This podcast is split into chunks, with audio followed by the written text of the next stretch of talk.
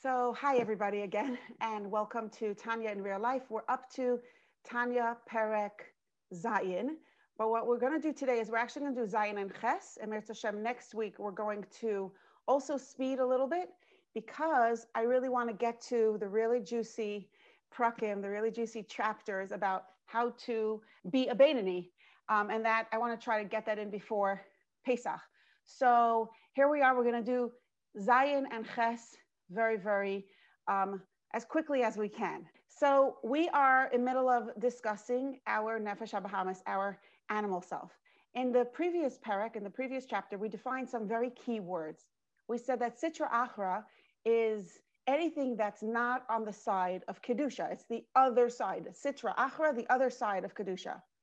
So then what's Kedusha? Kedusha is where Hashem's light is manifest. Where is there Kedusha? What's the invitation? What's the key? What's the door to opening ourselves up, to experiencing, to letting in Hashem's light? That is wherever there is bittul, anyone or anything that is bittul, buttel to Hashem, that is where there is Kedusha. Where there is bittul, there is Kedusha, meaning wherever there is bittul, that's where Hashem's light, Hashem's special charged energy is more present. That's the key to blessings, right? So now we want to know what bittul is. Bittul is complete awareness of our dependency on Hashem. And in explaining what bittul is, the Baal Tanya gives us a picture.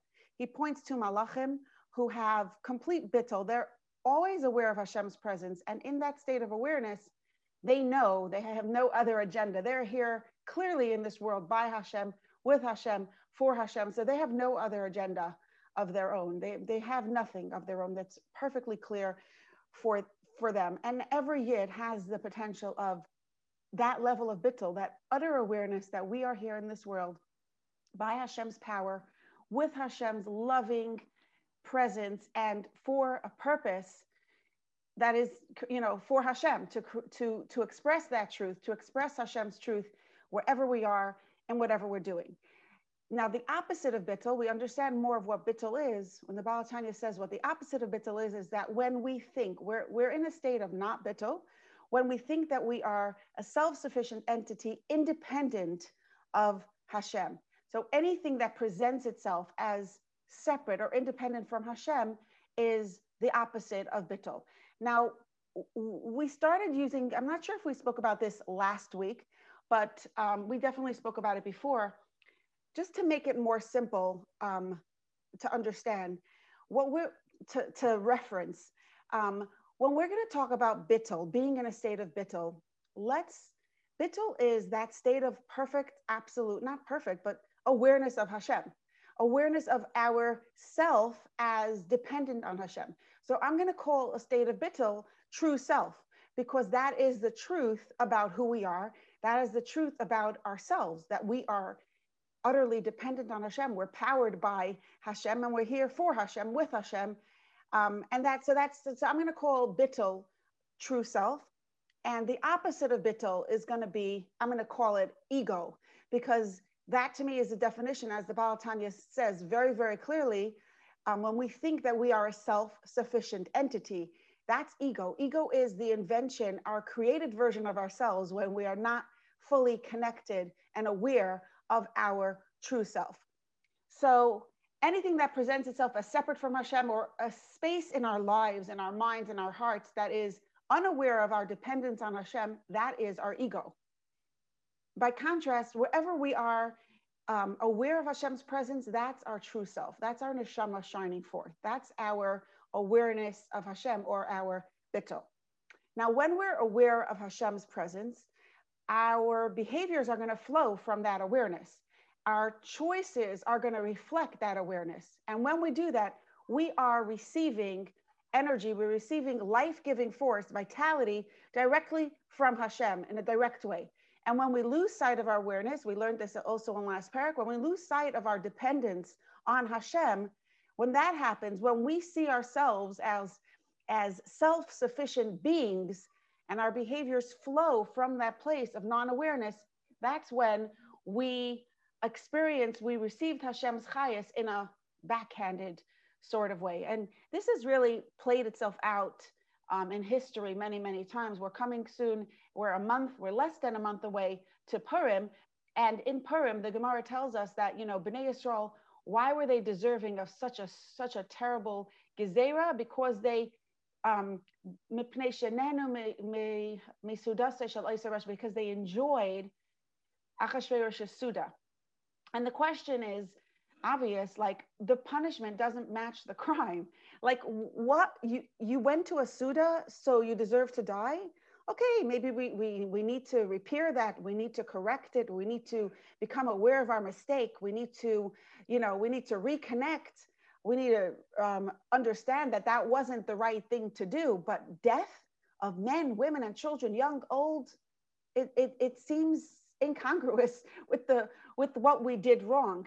And um, and Hasidus explains that it wasn't. We're not talking about a punishment here, but a natural state of being. When we are in a state of dependence on Hashem, when we are aware of Hashem's power, when we are aware of our complete dependence on, on His blessings and on His goodness and kindness and His presence in our lives, we invite His blessings. That's the doorway to opening His blessings. And by contrast, when we take on this idea that we are self sufficient, I don't need you, Hashem, you know, you know that famous joke of the guy who's looking for a parking and he's having such a hard time finding a parking space. And then he's like, God, if you find me a spot I will donate $50 to charity today. And as he finishes his prayer, a parking spot opens up and he turns up, he waves his hand up and says, Never mind, God, I found a place on my own, you know? But so that's a joke. But when we have this illusion, when we the the joke is it's it's a joke, but really the kernel of truth in that joke, like every joke has a kernel of truth, and that's what makes it funny, is that we all buy into that illusion. We have this idea that we sometimes buy into that we often buy into that we're doing this on our own. We're, we're on our own in this world. So Nanu Misudasa Russia, when when Bnei Yisrael, when the Yidden went to that party, the problem wasn't that they went to the party. The problem was that they enjoyed it, that they felt so privileged and important to be invited by the king. Like now we arrived, now we made it, now we have it in our lives. We are good with the king. We have political correction, co- political connections in place. We're all set to have the good life. And, and in a certain sense, that attitude, that feeling stemmed from the belief that Achashverosh had true power in their lives. And that was a step away from the complete dependence on Hashem. And it was that, it was not the act, just the act of going to the Seuda, going to the, the feast, of Achashverosh, it was the notion that we are dependent on someone other than Hashem. And that is the root of all our misery and the dysfunction and the chaos and the suffering um, in our lives. Okay, now nobody should take this to mean that if I have pain in my life, it means that I am not good enough in my uh, trust in Hashem. It's just that, don't take that to mean because in today's world, everything is so mixed up and chaotic and we have no idea Hashem's plan or Hashem's reasoning and such good people have such terrible painful situations. It's not our place to judge ourselves or anyone based on the blessings that we have or the blessings that we do not have in our lives. At the same time all opening the doorways opening our hearts to really leaning on Hashem is definitely a good way to, it's a key to opening up a storehouse of blessings in our lives. Okay, so that was all last parak. Now, in this parak, in this chapter, the Baal Tanya describes a spectrum of, because last time he was like t- telling us that there is bittul, there's kedusha, and then there's the opposite of that, right? Now we're going to say that within kedusha and within klipa, there's actually a spectrum beginning from the center. And if you look at the notes, I put this a little bit on a chart in like three boxes. The one in the middle, this one on the right says Kedusha. The translation of the word Kedusha, we translate this to mean holiness. But I want to make a, a, a very strong point. When the Baal Tanya is telling us Kedusha means holiness, he doesn't mean how hard somebody shuckles or sways when they daven.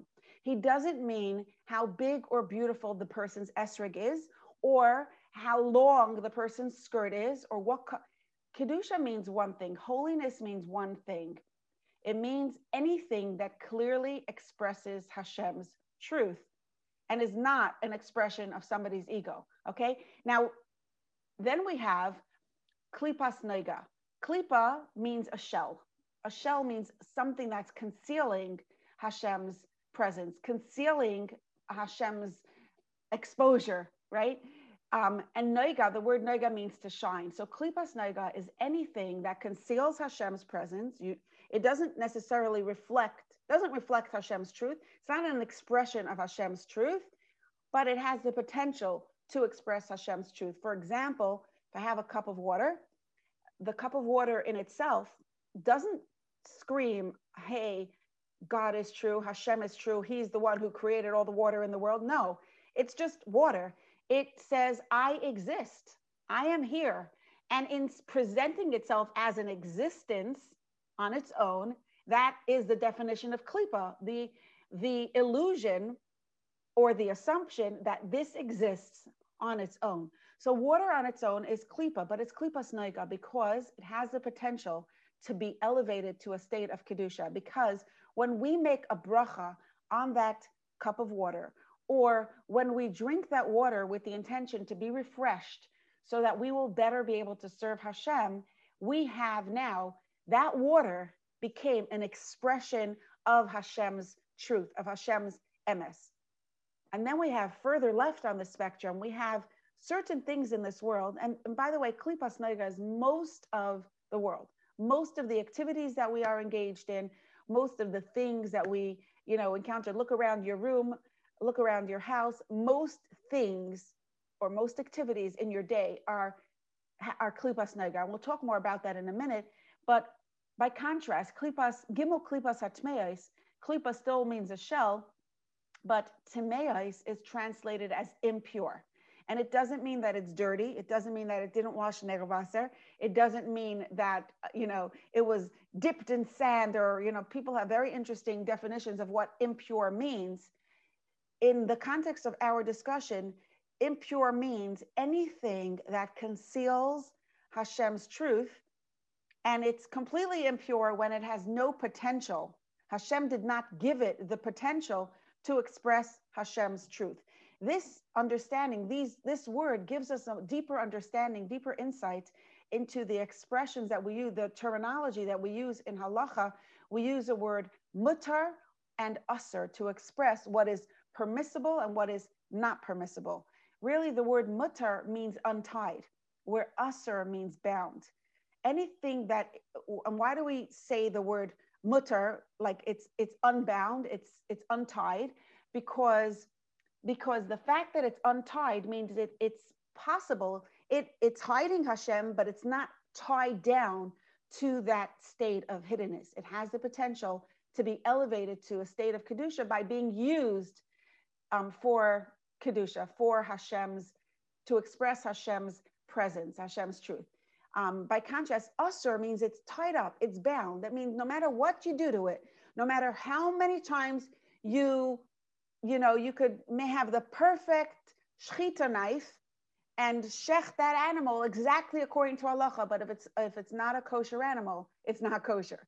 Okay, it's not. Be- you can't. There's nothing that you could do to untie that to liberate that hiddenness from its state of hiddenness, and it will always be a concealment of Hashem's truth until Mashiach comes, when um, when there will be no more of Hashem's hiddenness in the world at all.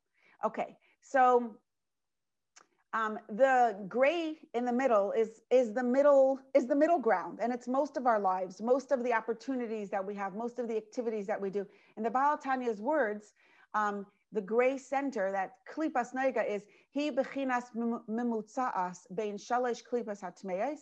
This is the middle ground, the intermediary between the concealment of Hashem that cannot be elevated. It's completely concealed.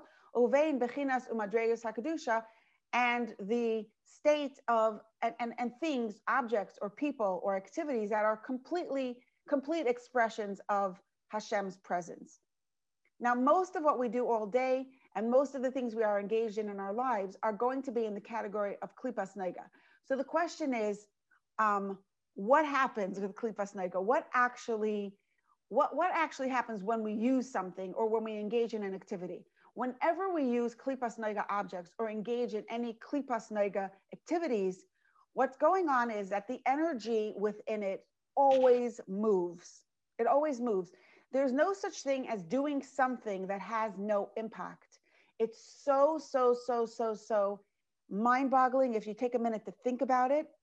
The power that we have in this world, the unbelievable, the incredible power that we have in this world. It's impossible for you, for me, for any of us to use a physical object and not have an impact on that object. It's impossible for us to engage in activity and for it to be completely unimpactful. It's, it's just such an incredible thing if we realize how, how much power Hashem places into, into our hands. Whenever we use klipas noiga activities, uh, objects, or engage in klipas noiga activities, the energy in it is going to be moved by us. What's going to move it? And, and by the way, we move along with it. Because let's say I eat something, so that energy is now within me, so it impacts me. So where do we move it? It all depends, right? That's a typical Jewish answer, right? Where does it go? It depends. It depends on how we have used it or how we have engaged it. How we do it and where we, um, how, how we do it determines where we go with it. So if when we're focused on serving Hashem, when we're when we're aware of Hashem's presence and our actions, our behavior is flowing from that place of awareness, we elevate whatever we're using to a state of kedusha, which is extremely, extremely, extremely powerful. There are so many stories of tzaddikim where, you know, the Baal Shem Tov went out of his way with his Talmidim to go to a specific spring of water because that specific water needed to be elevated to a place of Kedusha, needed to, for a Yid to make a bracha, to pronounce Hashem's truth, to say, this water exists because Hashem created it. And with that action, with that behavior, with that blessing, to elevate that water to a state of Kedusha, to a state of now that water is an expression of Hashem's truth. There are so many, um, countless stories of tzaddikim that are, that focus on that idea. And my favorite children's book, which is actually written by my dear cousin, Esther Fingerer, called The Little Wheat Kernel, my favorite children's book. It talks about how a little wheat kernel, you know, how it's planted in the ground and then it grows up and it so badly wants to be used for a mitzvah and it follows the wheat kernel on its little journey as it's made into flour and then it's made into a product and how it's so satisfied and delighted and its dream comes true when somebody makes a blessing on it when somebody makes a bracha how the little wheat kernel is so happy. And I love that story because it, um, I always think about it and I tell it to my children in a hundred different ways, you know, because it's such an important, because um, we have that power to the whole world, all of creation depends on us to elevate it to a state where it clearly demonstrates Hashem's presence. And we know that when the whole world, when Hashem's presence will be expressed in the whole world, that's the state of Geula. So every time we do that, we are bringing Mashiach closer for the for ourselves, for the whole world. Okay, that was a sales pitch for being conscious of Hashem, especially when we eat, which is such a common um, a common thing. In all of these activities that we do, eating, sleeping, dancing, exercising, working, cooking, whatever we're doing, we are either contributing to the exposure of Hashem's light in the world, or we are adding to the concealment. There's no nothing benign about our action. We're either, I always say it like this: we're part of the problem or part of the solution. We're part of the solution of Geula, or we're part of the problem called Galus. We're either adding to Hashem's light or adding to Hashem's concealment. And so when we look around the world, there's so many gray areas. There's so many undefined objects, or there are so many objects and behaviors and activities. You look at the day ahead, it's all open to definition. Every minute of your day is open to being defined. It's open to being defined by you. It's either going to be defined as so it's open. It's it's not defined. It's it's it's limitless in its possibilities, right? And yet, when it comes to our behavior, there's no gray. Every behavior is either going to be black or white. And I know that sounds harsh. We're going to talk about that harshness in a minute. But we are always either in a state of bittul or in a state of ego. We're always aware of Hashem's uh, our dependence on Hashem, or we're not aware of our dependence on Hashem. And in our non-awareness of our dependence on Hashem, we're we're dependent on ourselves. We're dependent on our egos. We're dependent on other people who we think, right? That's all comes back to our ego. Depending on other people who we think have the power is also our ego. Okay. So when we're in a state of bittul, we're drawing down Hashem's light around ourselves and into the world. And when we're in a state of ego, we're adding to the concealment of Hashem. We're concealing Hashem's light from ourselves. We're getting stuck in more unawareness and we're adding a layer of concealment um, that blocks our own consciousness of Hashem and in the world. So, so that's a very um, that that might sound very harsh and um, intimidating because um, and overwhelming, right? Because you know to think that every one of my actions has an impact that's so of such magnitude is pretty scary. But i want to let's talk about this. It, it, it, also offers clarity. And I, I feel that clarity is the biggest blessing when it comes to emotional wellness. I'll tell you why because no person finds themselves one day lost in a forest nobody wakes up they were sleeping in their bed at night and suddenly they're lost in a forest by the same token, nobody wakes up in the morning and is suddenly in full blown ego, okay? In full unawareness of Hashem's presence. It doesn't happen like that. The state of being lost always begins with one step in the opposite direction of where we want to go. Always. Uh, it's always that way. We we don't, you know, you're on a path, you're on a hiking trip, and the minute we take that first step off the beaten trail, off the trail that's clearly marked and labeled and defined, the minute we take a step off, we are already lost. It's just about a matter of time until we're going to get more lost. But we don't find ourselves lost suddenly hours away from civilization. It all begins with one step. And why do we take that step? What makes us take that step off the path? It, there's only one reason why we take that step. It's because we think it doesn't matter. It's because we think it won't impact us. It doesn't really make a difference. What is the value of one moment, of one choice, of one step in, in a new direction, in a direction that I don't, I'm not sure I really want to go in, right? Um, one step always leads to another, but we think that it doesn't really matter. And in the analogy, it's the same thing we don't feel distant from our neshama all of a sudden one day. We feel distant one step at a time, right? We do we do one little, you know, if it would be open to if we, if there would be like, okay, you have to do 50, 50 quote unquote um, act of unawareness in order to feel the impact. You know, I personally would do the 50, right? And and we would lose count.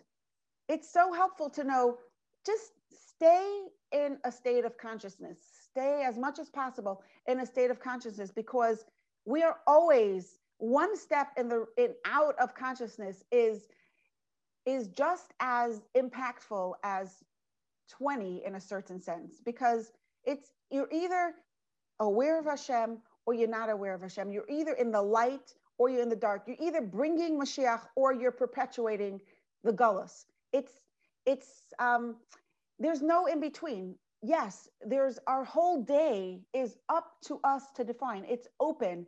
It's all gray. There's no colors. It's every, you know, it has the potential for any color on the rainbow. But our every action does have a color. Every action that we do does have a definition. It's either an extension, a reflection, or an expression of our bittul or a reflection of our ego. Um, and by the way, just want to share on a personal level. I learned this um, a week or two ago. I was reviewing it and it inspired me to stop reading the news because I realized that my reading the news is not benign. It really makes me feel connected with the fearsome reality of politics, of all that fakeness and all that stuff that's going on. It really made me feel connected. And um, and so I, I stopped reading it um, at all. I don't and I and and I'm not saying this to um, to say anything about myself. I'm saying this because it's such a gift. Um, you know, in the first few days, it was really like I had to really, it was like, it was like feeling detoxifying myself, you know. But I know that when I clicked on the news and read the news, it definitely left me feeling unsettled at the pit of my stomach. It left me being impacted by a certain reality that is just not consistent with Hashem's reality and um, and that's impossible. Not it's impossible. Whether the news and today, obviously, the news is much more. Uh, I'll call it colorful, or much more fearsome, much more fearsome. But I think this is true with any any news or any um, any activity that is clearly not aligned with Hashem. And this was something where I was able to grow. But if you look at your lives, you look at your life and see where in my life can I express more of Hashem's presence, of Hashem's truth, or where in my life is there something that I'm doing that is getting in my way of really being open to Hashem's truth because it's denying Hashem's truth, because it's hiding Hashem's truth. Um, I'm, I'm sure we can all we can all find something, and um, I know that I keep finding new things every day. And it's just such a blessing because when the more, let's just remember, this is not just about, you know, if I would be talking to your neshama, I would say, because your neshama wants to shine, because your neshama wants to be expressed, because your neshama is your true self. But I'm not talking to your neshama. I am talking to your animal self right now. I'm telling you that our animal self, our human dimension, wants to feel healthy wants to feel whole, wants to feel happy, wants to feel secure, wants to have courage. We need emotional stability in our lives now more than ever, specifically because the world is so chaotic. As we get closer and closer to Mashiach, the chaos seems to be churning at, with more intensity. So we need inner security and inner courage and inner clarity much more than ever. And so for that, what's our what's our wealth what's our source for all that goodness that we want it's only hashem the more we value hashem the more we are aware of hashem we'll value hashem. And the more we value hashem the more we will value his presence within us and the more we can benefit from his presence within us. So okay so that was a plug for just to connect that to everything that we've been talking about emotional wellness. Now, I want to just say that whenever there is something that's um, that has very a lot of potency in kedusha, the Yetzer Hara is going to try to sneak in and get in our way and use that very thing against us. So when we know that every choice has a major impact, that every choice we do matters, the Yetzer Hara can use our caring and our commitment and our determination to stay aware of Hashem he can use that against us. And by that I mean you can I can easily find myself sitting in a puddle of shame because of something that I did, because of behavior that I did, because of an action that I took. Um, and that would be the opposite of what Hashem wants, because we know that famous Hasidic vort, right? The, that's Hasidic saying, I think it's from the Kotzker Rebbe or Reb Arele Karliner, what depression is not a sin, but what, de- what depression can do, no sin can do right? Later on in Tanya, the Baal Tanya talks about it as well, that the impact of shame, the worthlessness, the, the, that sense of worthlessness and the behavior that flows from that sense of shame and worthlessness and indignity and you know i am such a loser and a failure and a low life whatever stems from that place is always going to be much worse than the behavior that mistake that got us there in the first place.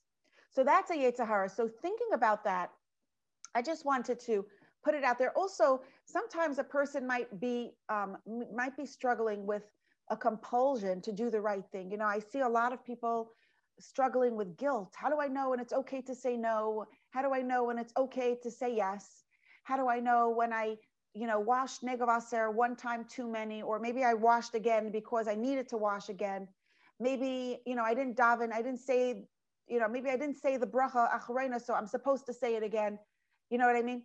Um, so how do we really know when we are, and that behavior, that kind of thinking could become extremely self-destructive when we start um, being so fearful of our choices that we kind of become obsessed with it.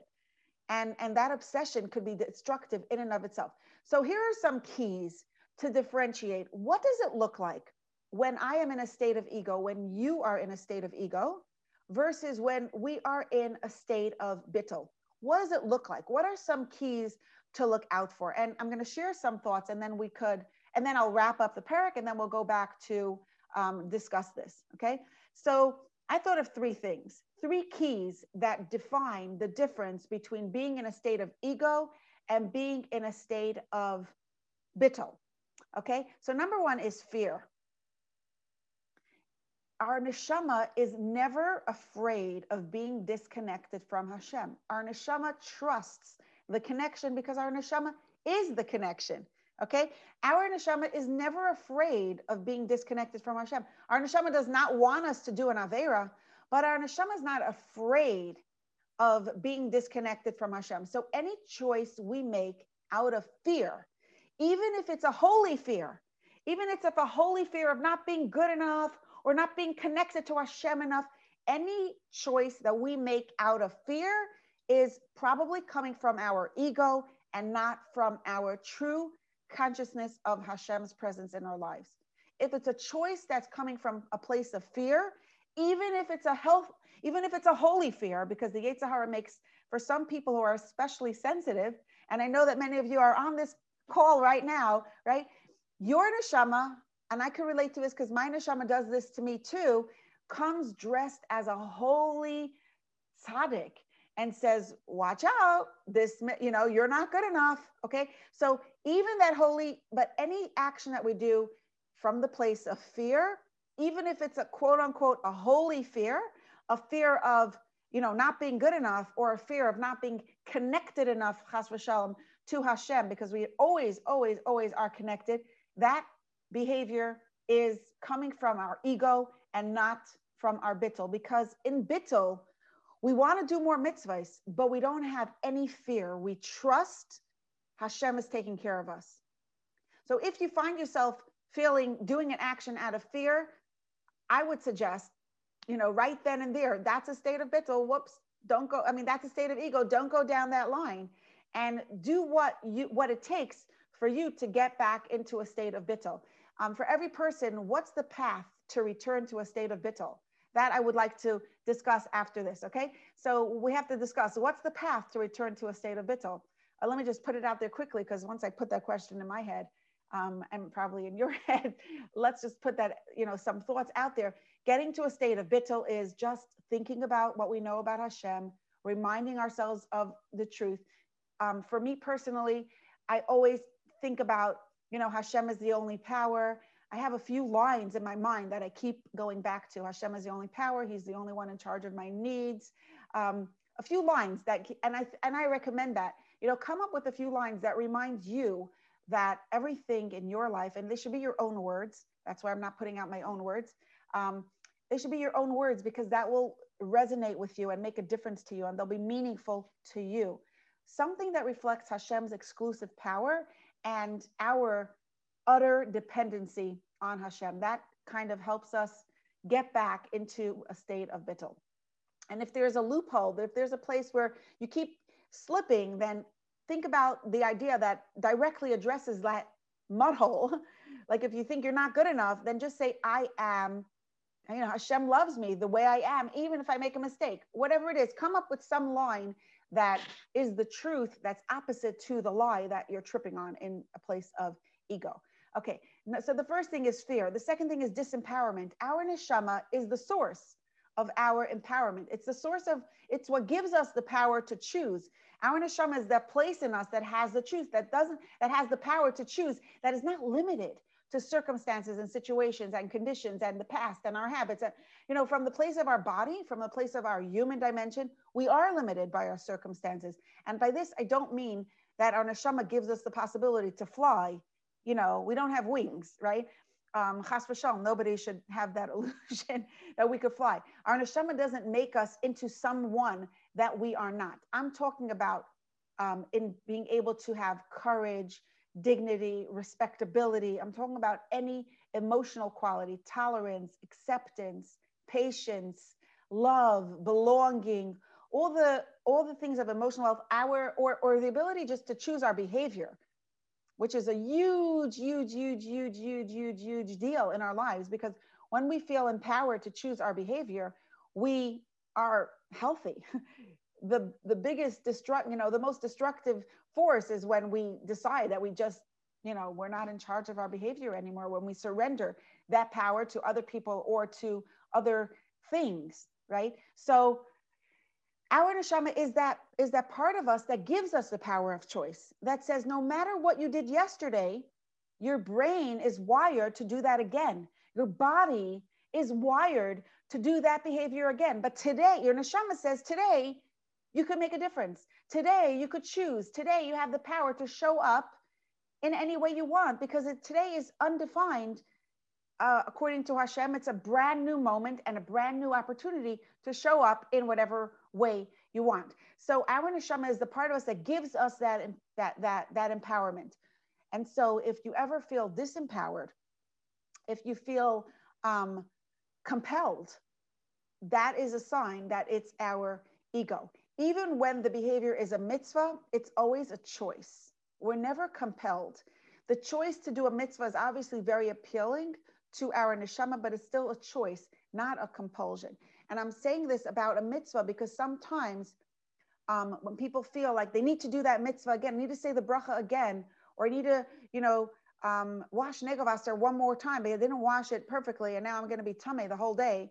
Um, that that feeling of compulsion is an indicator that we are being driven by ego. Ego says, I can be perfect, therefore I'm going to try again. So I'm gonna, you know, I'm dependent on myself. Therefore, I must be perfect.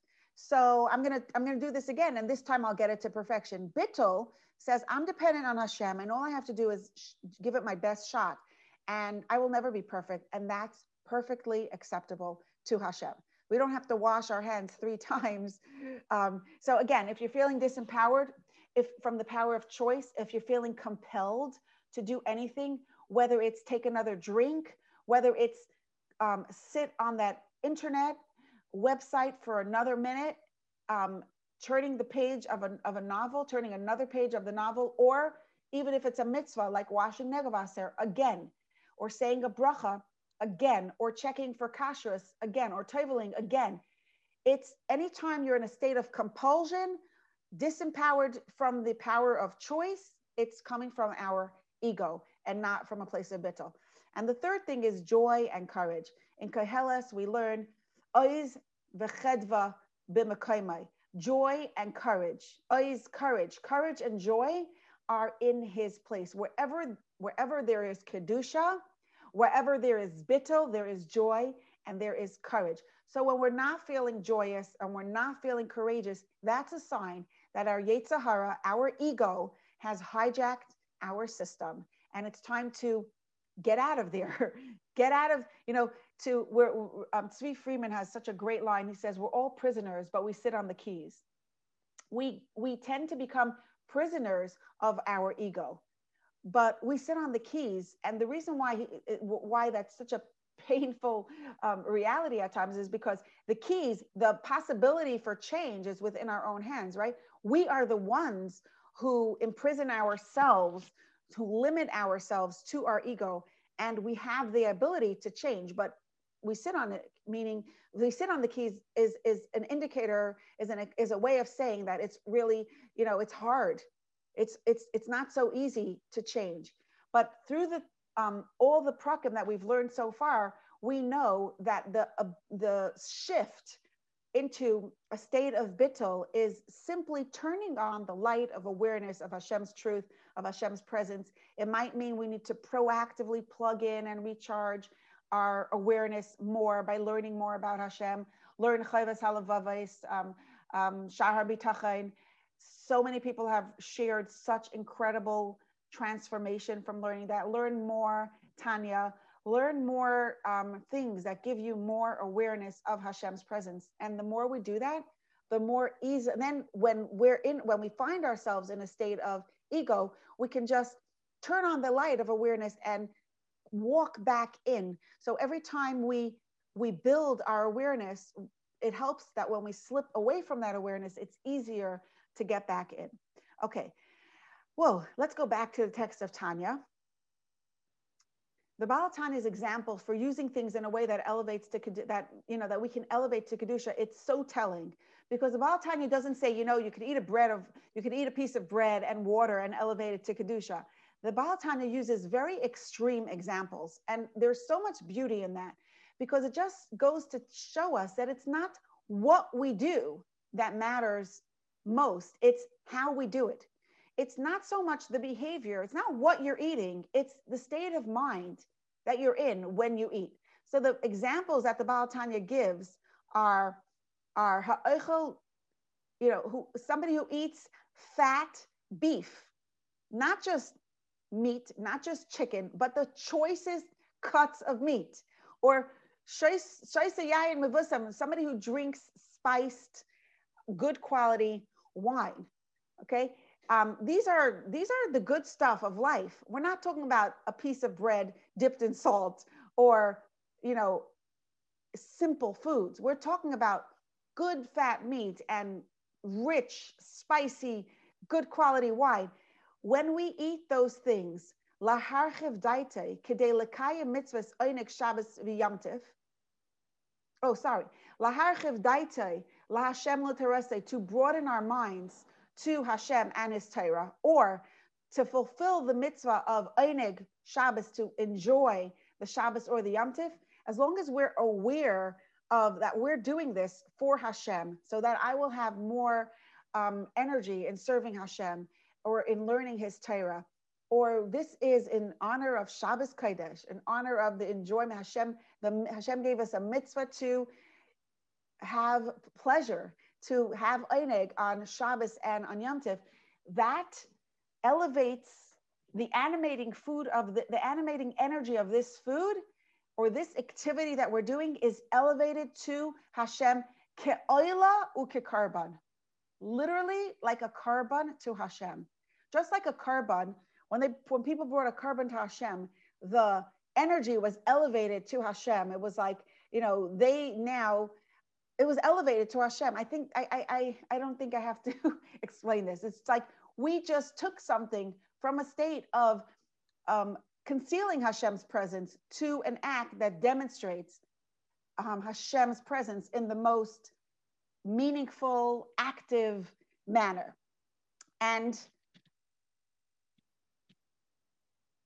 uh, there's a story in the Gemara where Rav Nachman said that he was able to he didn't he told his he told Rava I didn't explain that halacha very well because it was before I ate meat and because I ate meat I was able to um, understand the Torah better. Now we are not I personally don't understand Torah better after I eat a piece of anything. Um, my eating does not do that for me, but for this tzaddik it did and I could, I, I think that everybody of every one of us knows that there's a way of eating healthy, health and healthfully um, that gives us energy. And then there's a way of eating mindlessly or destructively that actually takes away our energy. So something so simple as eating, when I drink a cup of water, just thinking about I'm, I'm actually doing this because I want the energy to be able to serve Hashem with joy. It's such a simple thing to do. We're drinking it anyway. We're drinking the water anyway. You're saying the bracha anyway. We may as well have that intention. And when we do, we literally elevate the food to a state of holiness. And what that means is we actually invite Hashem's presence into our lives. We get a cocoon of love from Hashem, a cocoon of Hashem's light embracing us. Um, the Baal Tanya gives more examples. Somebody who says a joke to sharpen his mind or to gladden his heart for Hashem and his Torah and his Avodah, because serving Hashem needs to be done with simcha. So a joke could be holy, right? But the same activities and the food, when used purely to indulge, the opposite happens. The energy descends. It's no longer klipas noiga. It's no longer um, undefined. It's now defined. It now conceals Hashem's presence with a certain sense of finality. It's it's more concealed than it started out, and our body becomes a vessel and a chariot for these things. And just that dis- just it's helpful to know that that descent, if the food was kosher, and the activity was not an avera, was not something that Hashem put in the category of something that could never be elevated. If it's something that is um, permitted by the Torah, if it's a food or a behavior, an activity that is permitted by the Torah, that energy, the, the minute we say, whoops, I was unaware of Hashem's presence, Hashem, and we apologize to Hashem. We do tshuva. We return to Hashem with our whole heart. We say, Hashem, I know the truth. I am dependent on you. When we do that, all that energy um, that's that was locked in a state of concealment, because it's within us, it is elevated together with us. It returns to a state of express. Now it becomes uh, um, express an, an, a medium through which Hashem's truth is expressed. Um, by the way, another example that the Baal Tanya brings is intimacy, the physical pleasure of intimacy. And I think it's so, so, so, so fascinating. Like, what is the Baal Tanya talking about? Food and intimacy. Like, it's so fascinating to think that although this Sefer was written hundreds of years ago, these two areas of our lives are so relevant. These are such, um, these are such, these are areas of our of our lives where the difference between using it with awareness of Hashem or forgetting about Hashem can really make such a profound impact in our lives, and we see that in a very physical way in a very practical way. Okay, now there's two aspects of pulling stuff into Klipa. There's a relate, okay, I'm, I'm not going here. Perik Ches continues to discuss this. It talks about food and idle talk and gossip, Lashon Hara, Chachmas Hagoyim, and all that. The bottom line of all of that is that any energy that is brought down to a state of concealing Hashem's truth must come up. It will all be elevated. Um, any action that we do is either bringing us, bringing, expressing Hashem's truth or concealing Hashem's truth. And if we are concealing Hashem's truth, that energy needs to be elevated. And there's a discussion in Paraches about various forms of how that energy gets elevated to a state of being expressed, um, expressing Hashem's truth. Um, and I'm going to stop here because um, I want to op- leave some time for discussion. And Amir Hashem, next week we're going to continue with more of. Um, I know that today was more technical, and next week I'm going to zip through because I feel like a lot of what we're doing in the next, we're about to get to the juiciest parts of Tanya, that battle, and we're going to be learning, you know, practical battle strategies of how to let go of our destructive habits how to um, develop a real sense of alignment with Hashem's reality. So now let's open up to um, discussion. If anyone has questions, wow, that is such a great question. I'm going to repeat it for the recording. How do I catch myself before I go down the slippery slope of being unaware of Hashem's truth? Because sometimes by the time we catch ourselves, it's already, we're already you know, we're already far. We already are in the forest. Um, how do we catch ourselves by that first thing? So, two things. First of all, proactively connecting, proactively building awareness um, is very, very helpful. The visual that I always like to use is location. You know, if I'm walking um, in my neighborhood, right, and I'm familiar with my neighborhood, and then I'm walking and I'm not concentrating where I'm walking, what's going to help me realize when I take, when I go one block out of my neighborhood and next door to my neighborhood is actually you know, I live next door to uh, not neighborhood where there's, you know, gunfights and, you know, drugs, drug addicts hanging out on street corners and, you know, lots of not, not good stuff hanging out there. So what's gonna help me when I kind of wander into uncharted or unsafe territory? We need, in order to, to realize right away, we need to have two things. We need to have awareness of what our streets look, what the safe streets look like. And we have to have a lot of awareness about what the dangerous streets look like. And it's the same thing in our Avodas Hashem or in, in the context of our emotional wellness. We have to have a lot of clarity about what bittul, what surrendering to Hashem's power, what, what does um, being aware of Hashem's power look like in my life? And maybe next week we should talk about that you know, if everyone could share some personal examples of like, what does my eating look like when I'm aware of Hashem? And what does my eating look like when I'm not aware of Hashem? So once I think about that, you know, I could tell you what it looks like. When I'm not aware of Hashem, I'm mindless. I binge. I'll eat things that are not healthy for me, right? All those things. So now that I spoke about it, it gave me a little bit of awareness. And now the next time I'm binge eating, I'm going to be like, oh, whoops, this is one of the things I said. This is this is one of the dangerous streets. Do you hear what I'm saying? So we have to have what it looks like and and what it what the dangerous streets look like so that when we're and that's why we spoke about um, I, I just put out three things and i'm sure if we talk about it more we could find more but number one fear whenever you're feeling afraid we're not in a place of bittul number two is um, compulsion um, and disempowerment. I kind of put them in the same place. Um, you know, I feel like I have no choice. I feel weak. I feel helpless. I feel like I must do something. That's that's a sign that I'm about to slip. Um, or or by by the app by contrast, when I'm in a state of joy and I'm feeling, you know, the courage to do to hold on to my truth even when it's uncomfortable you know that's that's bittul that's that's what it looks like when we are bittul but there are so many other ways and i think that it would be a really good thing. Um, you're really good at this. You're going to come up with some more keys. I know. You're going to share it with us. Right? I hope. Okay so thank you for asking for giving me the opportunity to clarify. So what does that process look like of if i did something um, and now i want to go back and repair it right? I did yeah. something and it was not an expression of hashem's truth. I was not aware of Hashem at the time of that action. How do I repair that? So we repair that by, you know, a process of tshuva, by feeling regret, by, you know, identifying what that was, by feeling regretful, you know, and, and telling Hashem, Hashem, I am sorry, you know, that I, I, I did not, I, I'm sorry that I forgot you. I will, and, and making that commitment that in the future, we are going to, you know, try with, to be conscious of his awareness with greater commitment and with greater strength.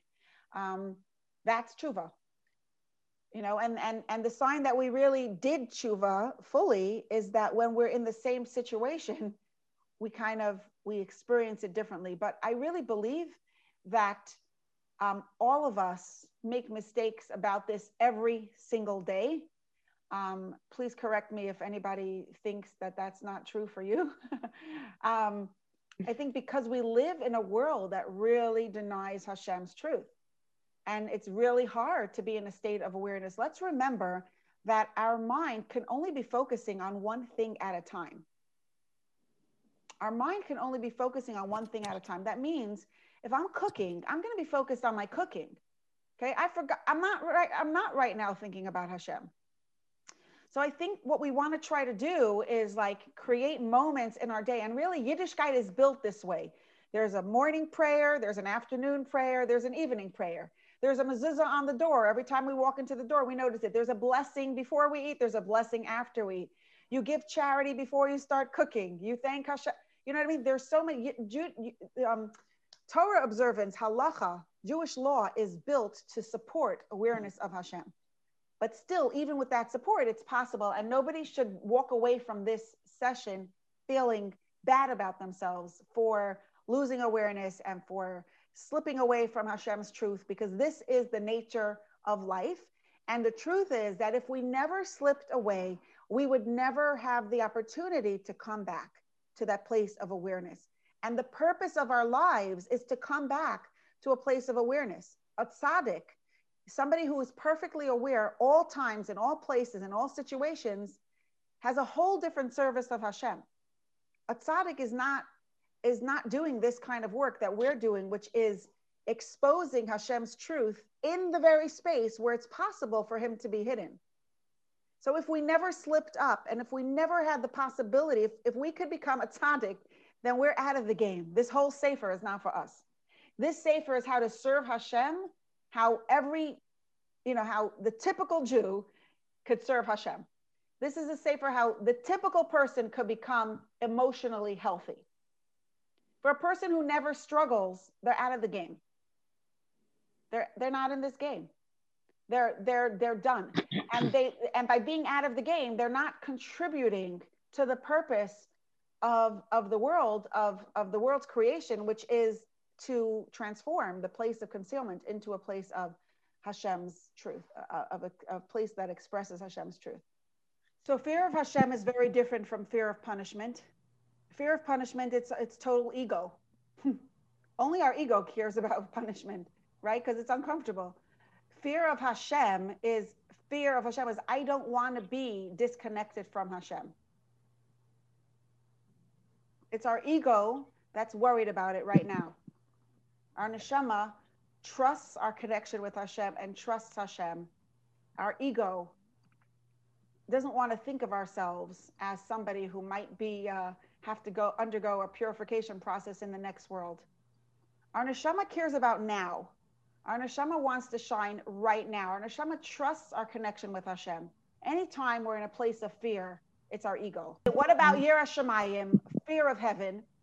Fear of heaven, fear of Hashem's presence, like that, that to me is translated as awe. And that comes with love that when you, you know, there are certain truths that, you know, a truth is never one end of the stick. Really, every idea, it's not one end of the stick. When you pick up one end, you're always picking up, you know, the whole string that comes along with it. So when you pick up Hashem's truth, you also pick up his love. You also pick up his goodness, his kindness, his tolerance, his appreciation of us, his his awareness of the challenges that we face. You know, his his his embrace of us. You also pick up our goodness, our worthiness, our empowerment. So if you're in the place of truth, it's never going to be you fear Hashem as, you know, only one corner of Hashem's truth. You got to be in the full space of Hashem's truth for it to be Hashem's truth. Actually, in the Upgrade to Awesome workshop, we're going to be talking about this um, not next week, but maybe the week after. In the book, I talk about, you know, you're either in the, you know, the the what's it called? That cycle of disempowerment the vicious cycle of disempowerment or the vicious or you know or the energizing cycle of of of hashem's truth. In hashem's truth it's hashem is the only power.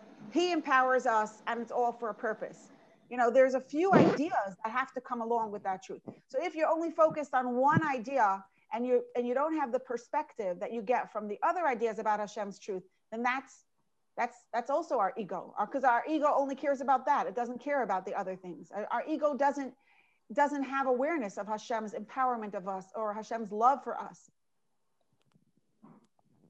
by mm-hmm. definition mm-hmm. our ego is something a part of us that that is invented out of our unawareness of hashem all right my dear friends thank, thank you. so much for joining i want to wish you a wonderful happy sweet shabbos and, and good health. And we could all merit Hashem's completely revealed presence with the coming of Mashiach. I look forward to meeting all of you in person.